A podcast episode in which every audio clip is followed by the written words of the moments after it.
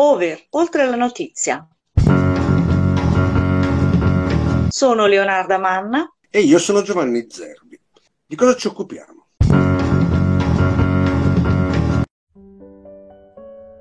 Buongiorno, è martedì 23 maggio 2023 e questo è un podcast per la rassegna stampa di Over, oltre la notizia. Guardiamo le prime pagine dei giornali di oggi, ricordando le notizie che hanno più rilievo e poi passiamo agli editoriali.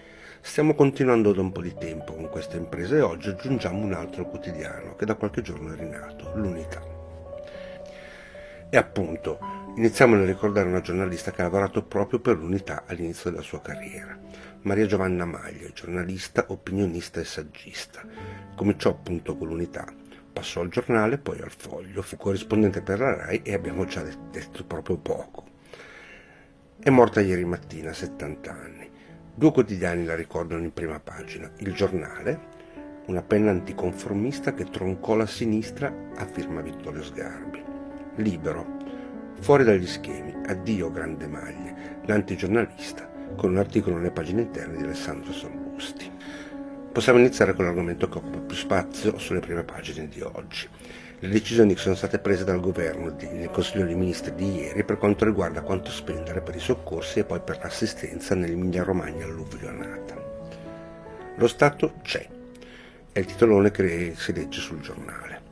Il governo approva il decreto di emergenza subito e subito 2 miliardi per gli alluvionati. Tasse sospese fino a settembre e indennità di 3 mila euro. Quello che vuole Meloni è una risposta immediata e un clima di collaborazione il governo ha approvato un decreto legge contenente interventi urgenti. Si prevede uno stanziamento di oltre 2 miliardi di euro per zone colpite. Appunto, 2 miliardi per l'Emilia. È l'altro titolone che leggiamo sul tempo. 3.000 euro agli autonomi e stipendi pagati nel pubblico. Inoltre stop a mutui e bollette. E tre mesi di CIG ai lavoratori di aziende chiuse per danni. E l'articolo comincia con questa frase, mai visto tanti soldi. Si deve ritornare al giornale per leggere subito l'editoriale che ha questo come tema, firma Marcello Zacchè. Raschiare il fondo del barile. Questa è la frase di Giorgia Meloni al ritorno dal viaggio delle zone devastate dall'alluvione. I danni che sono già stati stimati sono almeno di 5 miliardi e quindi i 2 miliardi decisi ieri dal governo sono meno della metà. L'Italia è un paese fondatore dell'Unione Europea, siede nel G7 e sembra che non abbia la libertà di aiutare i suoi cittadini quando hanno bisogno. Zacchè si chiede, possibile che per farlo lo Stato debba pensare a una lotteria, a un'emissione di francobolli, a un'asta per vendere le auto sequestrate dalle dogane? E da queste risposte, l'Italia è nella classifica del peggio debito pubblico dei paesi industrializzati, ma non solo avendo una moneta in comune con altri 19 paesi europei, deve sottostare a regole finanziarie che non le permettono autonomia monetaria. E questo è un sistema che non va. E un'analisi di questo tipo prosegue nell'articolo. Viene messa come notizia più importante anche sul Corriere della Sera. Aiuti, 2 miliardi per ripartire. Alluvione, sì al decreto. La partita del commissario Bonaccini serve subito. I morti salgono a 15. Il messaggero mette lo stesso titolo, ma aggiunge che si sta curando l'azione di molti sciacalli, che da una parte stanno facendo delle finte raccolte di fondi, oppure entrano nelle case per rubare quello che è rimasto. Il foglio sottolinea la lite che si è aperta per la scelta di un commissario per la ricostruzione. Deve essere Bonaccini? Il ministro Salvini si è subito opposto all'idea, sembra che un'altra ipotesi sia Bignami. La maggioranza è divisa sul commissario. Bonaccini è un tecnico? È una domanda che vediamo nella prima pagina del resto del Carlino, che però aggiunge un'intervista proprio al viceministro Bignami, che potrebbe essere un candidato, come detto prima. E oltre a questo compare un'altra intervista Nobel dell'acqua. E il titolo è chiaro: Siccità e piene sono colpa nostra. Lo stesso argomento in articoli su Repubblica, La Stampa, Secolo XIX, Domani il Manifesto e il manifesto aggiunge un particolare che non è da poco. Alluvione spuntano 2 miliardi di aiuti, niente conferenza stampa neanche questa volta. ma un video con Meloni e Bonaccini che racconta un clima idilliaco singolare tra il capo del governo e il presidente del primo partito d'opposizione. Si ritorna alla difesa dell'ambiente con la notizia e un titolone a piena pagina. 2 miliardi senza coperture per i danni climatici in Emilia Romagna e potenziare rigassificatori che avvelenano l'ambiente. Meloni rasca il fondo del barile, stanzia senza coperture solo due dei citati 6 miliardi di danni causati dall'emergenza climatica in Emilia Romagna, con parte degli stessi soldi destinati a potenziare i rigassificatori che aggravano la tenuta dell'ambiente. I toni invece cambiano di più se si passa alla notizia. Alluvione. La Meloni mette 2 miliardi, adesso deve disinnescare gli ecofanatici. Appunto, ecovandali, ecofanatici. Ieri è successo un altro episodio di quello che viene chiamata contestazione. Lo descrive bene, sempre in prima pagina al tempo. Blitz al Senato degli ecomandali.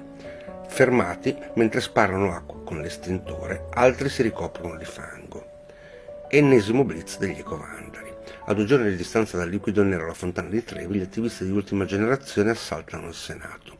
Due ragazze si sono spogliate nude e si sono rovesciate addosso taniche piene di fango. Sul giornale, ecovandali, solita sceneggiata, bloccati dai carabinieri. Libero scrive parecchie righe su questo. In un box a sinistra leggiamo l'articolo di Tommaso Montesano. Ecco chi paga le bravate degli ecoidioti un sistema di scatole cinesi per distribuire i finanziamenti frutto della generosità di ricchi e celebri donatori appartenenti all'elite progressista americana. E poi un editoriale di Vittorio Feltri. È sparita Greta, ci restano i cretini. Che fine ha fatto Greta Thunberg? Aveva ragione chi lo considerava una povera ignorante presuntuosa, ma questo concetto era contraddetto da una folla che la lodava invitando il popolo a seguirne gli insegnamenti. Adesso ci sono quei dementi che deturpano i monumenti e violano le fontane storiche, nonché palazzi antichi, i quali godono della simpatia della sinistra che è sgangherata. E Feltri conclude scrivendo che spera che avendo l'Italia con l'acqua alla gola i soliti saccenti la smettano di rompere le scatole con la società che contraddice la realtà Purtroppo non abbiamo speranza che i predicatori del surriscaldamento del pianeta la smettano di frignare. Portiamo pazienza. Possiamo passare al secondo argomento, che occupa la maggior parte di spazio sulle prime pagine sempre di oggi. Ieri la deputata di Fratelli d'Italia Colosimo è stata eletta presidente della commissione antimafia, ma la situazione si è surriscaldata. Lite sull'antimafia, eletta Colosimo. Partito Democratico e Movimento 5 Stelle insorgono. Chiara Colosimo, eletta fra le polemiche, ha preso 29 voti, mentre l'opposizione è insorta ed è uscita dall'aula. La Repubblica lo prende come l'argomento più importante. Nomina contestata e il titolo è Strappo all'antimafia. Nell'anniversario di Capaci, lo sfregio della maggioranza. Eletta Chiara Colosimo vicino, vicino all'ex NAR Ciavardini. I parenti delle vittime di stragi, bruttissimo segno. Tensione al corteo per Falcone a Palermo, la politica blocca gli studenti. Nell'editoriale di Bonini, sullo stesso giornale, si analizza la nomina in questa maniera. Un analfabetismo politico che confonde il governo con il comando. Inesauribile e patologica ossessione predatoria nel dare l'assalto e finalmente occupare diversi luoghi. Per la stampa poi il secolo XIX, Colosimo all'antimafia è una pagina nera. Bisogna ricordare che ieri abbiamo sentito una dichiarazione del Presidente della Repubblica e il tema in questione rimane la mafia. Era il 31 anniversario della strage di Capaci. Mattarella ha dichiarato la mafia finirà, non è invincibile. Mario Aiello spiega meglio qual è il significato di questa frase. Magistrati come Giovanni Falcone e Paolo Borsellino hanno demolito la presunzione mafiosa di un ordine parallelo. La mafia può essere combattuta questo ha detto Sergio Mattarella per il 30 e 31 anniversario della strage di Capaci. Pietro Sansonetti, adesso l'unità, dà la sua analisi all'operato di Falcone e quello che è successo ieri con la nomina della Colosimo. Falcone, odiato da tutti, l'antimafia lo infilzò, la mafia lo uccise. Fu ucciso dalla mafia, era isolato dalla magistratura, era odiato dalle forze vicine alla mafia, era stato messo all'angolo anche da quei settori politici antimafiosi. E ancora vive quell'antimafia. Oggi specula anche sulla memoria di Falcone. intende l'opposizione alla mafia come un gioco di retorica che serve a un creare un consenso e colpire l'avversario. È da ricordare anche che ieri a Palermo si è tenuto un corteo per ricordare il magistrato Falcone ed è stato bloccato dalla polizia. Sono capaci di tutto, titola domani, tenendolo come primo argomento. La polizia ha sbarrato la strada ai studenti, sindacati e associazioni in corteo per l'anniversario della strage di Capace, un pessimo segnale nel giorno in cui la destra impone Chiara Colosimo al vertice della Commissione antimafia. Simile il titolo sul Fatto Quotidiano. Per ricordare Falcone, botte ai ragazzi antimafia. È vietato contestare e anche in questo caso viene data dalla, come notizia più importante. Si può leggere l'editoriale di Marco Travaglio che prima di oggi non aveva mai scritto niente su Capaci. Crede che vicino alla Colosimo ci sia qualcuno che vuole occultare che vuole riscrivere politicamente in senso negazionista quel po' di storia che è stata accertata faticosamente dai giudici. La notizia considera una nomina di questo tipo come un errore della Meloni, che porta a casa l'ennesima poltrona per il suo partito. Mancano due giornali. Il giornale. Antimafia alla destra, opposizione spaccata, scontro totale nell'anniversario di Falcone. La neopresidente Colosimo, io piccola tra i giganti, parlerò con i fatti. E libero. L'antimafia bastonata pure dai Falcone. La prima notizia è che Maria Falcone, sorella di Giovanni, è intervenuta su Repubblica con l'articolo Basta con l'antimafia. Per l'ultimo possiamo tornare all'identità. A piena pagina, incapaci. Dietro la strage è la metafora dell'Italia incompiuta, i dubbi e le bugie sulla mafia, trent'anni dopo il territorio abbandonato, altri morti e altri sfollati, e sul Ponte Moranti sapevano tanto e non hanno detto niente. Appunto, il Ponte Morandi di Genova e la rivelazione di Mion, manager della holding della Benetton, era sui giornali di ieri. Lui era al corrente del fatto, cioè che il ponte era in pericolo, ma non ha fatto niente. Oggi su Repubblica possiamo leggere il mea culpa di Mion, quanto ho sbagliato sul Ponte Morandi per il secolo XIX. I legali di Castellucci sono andati all'attacco di Miona, dicono che è inattendibile. Manca il fatto quotidiano. Il processo Morandi rischia di diventare tipo Rubiter. Ritorniamo a qualcosa di istituzionale e guardando gli articoli di oggi passiamo dalla regione allo Stato all'Unione Europea e poi al ruolo della prima carica della nostra Repubblica parlamentare. Sempre oggi sui giornali vediamo un eco di cosa sta succedendo nella riforma che Calderoli vuole realizzare, l'autonomia, ma che due giorni fa è stata bloccata in Parlamento. Gli esperti smontano l'autonomia, è scritto sul messaggero, che aggiunge che il disegno di legge di Calderoli sull'autonomia differenziata fa emergere la spaccatura che il progetto leghista porterebbe al Paese sullo stesso giornale Balduzzi scrive che in medio stat virtus.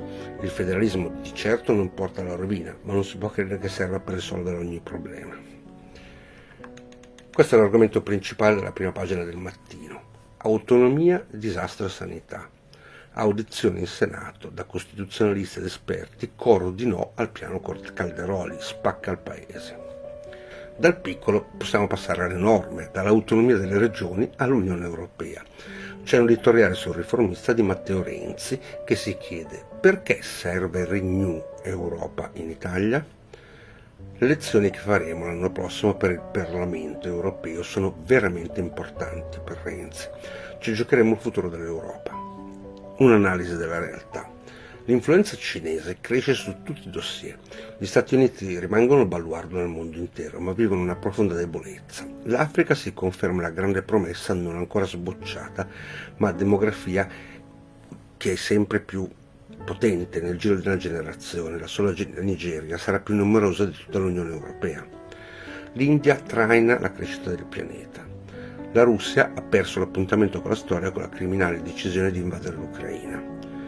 Vogliamo far sì che l'Europa giochi un ruolo o ci accontentiamo di vederla in panchina? Questa è la domanda di Matteo Renzi.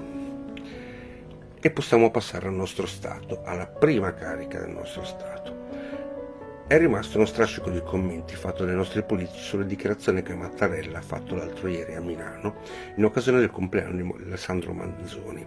Ha ricordato che non si deve parlare di etnia o di razza, ma sempre l'altro giorno al ministro Lollobrigida è sfuggita questa frase. Politica demografica del governo. Si tratta di investire sul ceppo italico.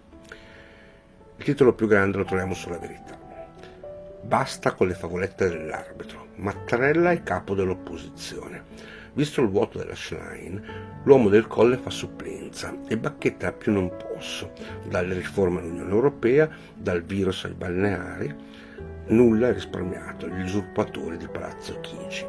Contro il governo il presidente ha persino arruolato Alessandro Manzoni e l'articolo è firmato da Maurizio Belpietro. Sotto questo due altri articoli sullo stesso argomento. Daniele Capezzone che scrive in maniera molto chiara per bacchettare il ministro meloniano Francesco Lollobrigida che aveva osato parlare di etnia il Presidente della Repubblica Sergio Mattarella ha arruolato addirittura Alessandro e poi Francesco Borgonovo a questo punto vale ogni cosa pure Foscolo pensava al Partito Democratico mentre scriveva i sepolcri imbiancati e ricordo dice Borgonovo, quando era stato accusato poco tempo fa il ministro Gennaro San Giuliano che aveva parlato di Dante Alighieri. Per chiudere un articolo che serve come risposta a quelli che ho appena letto, Gianfranco Pasquino su domani. Le prediche di Mattarella sono rivolte agli ignoranti. Dice che non si può pensare che le affermazioni del presidente Mattarella siano pro o contro il governo anche se si può immaginare che lui sia rimasto molto infastidito da quel che ha sentito negli ultimi tempi. Consapevole del ruolo assegnatogli dalla Costituzione, quando parla lui, lui è un pedagogo oppure un predicatore e tutto questo non è di parte. Un dibattito che sicuramente continuerà nei giorni prossimi. Buona giornata.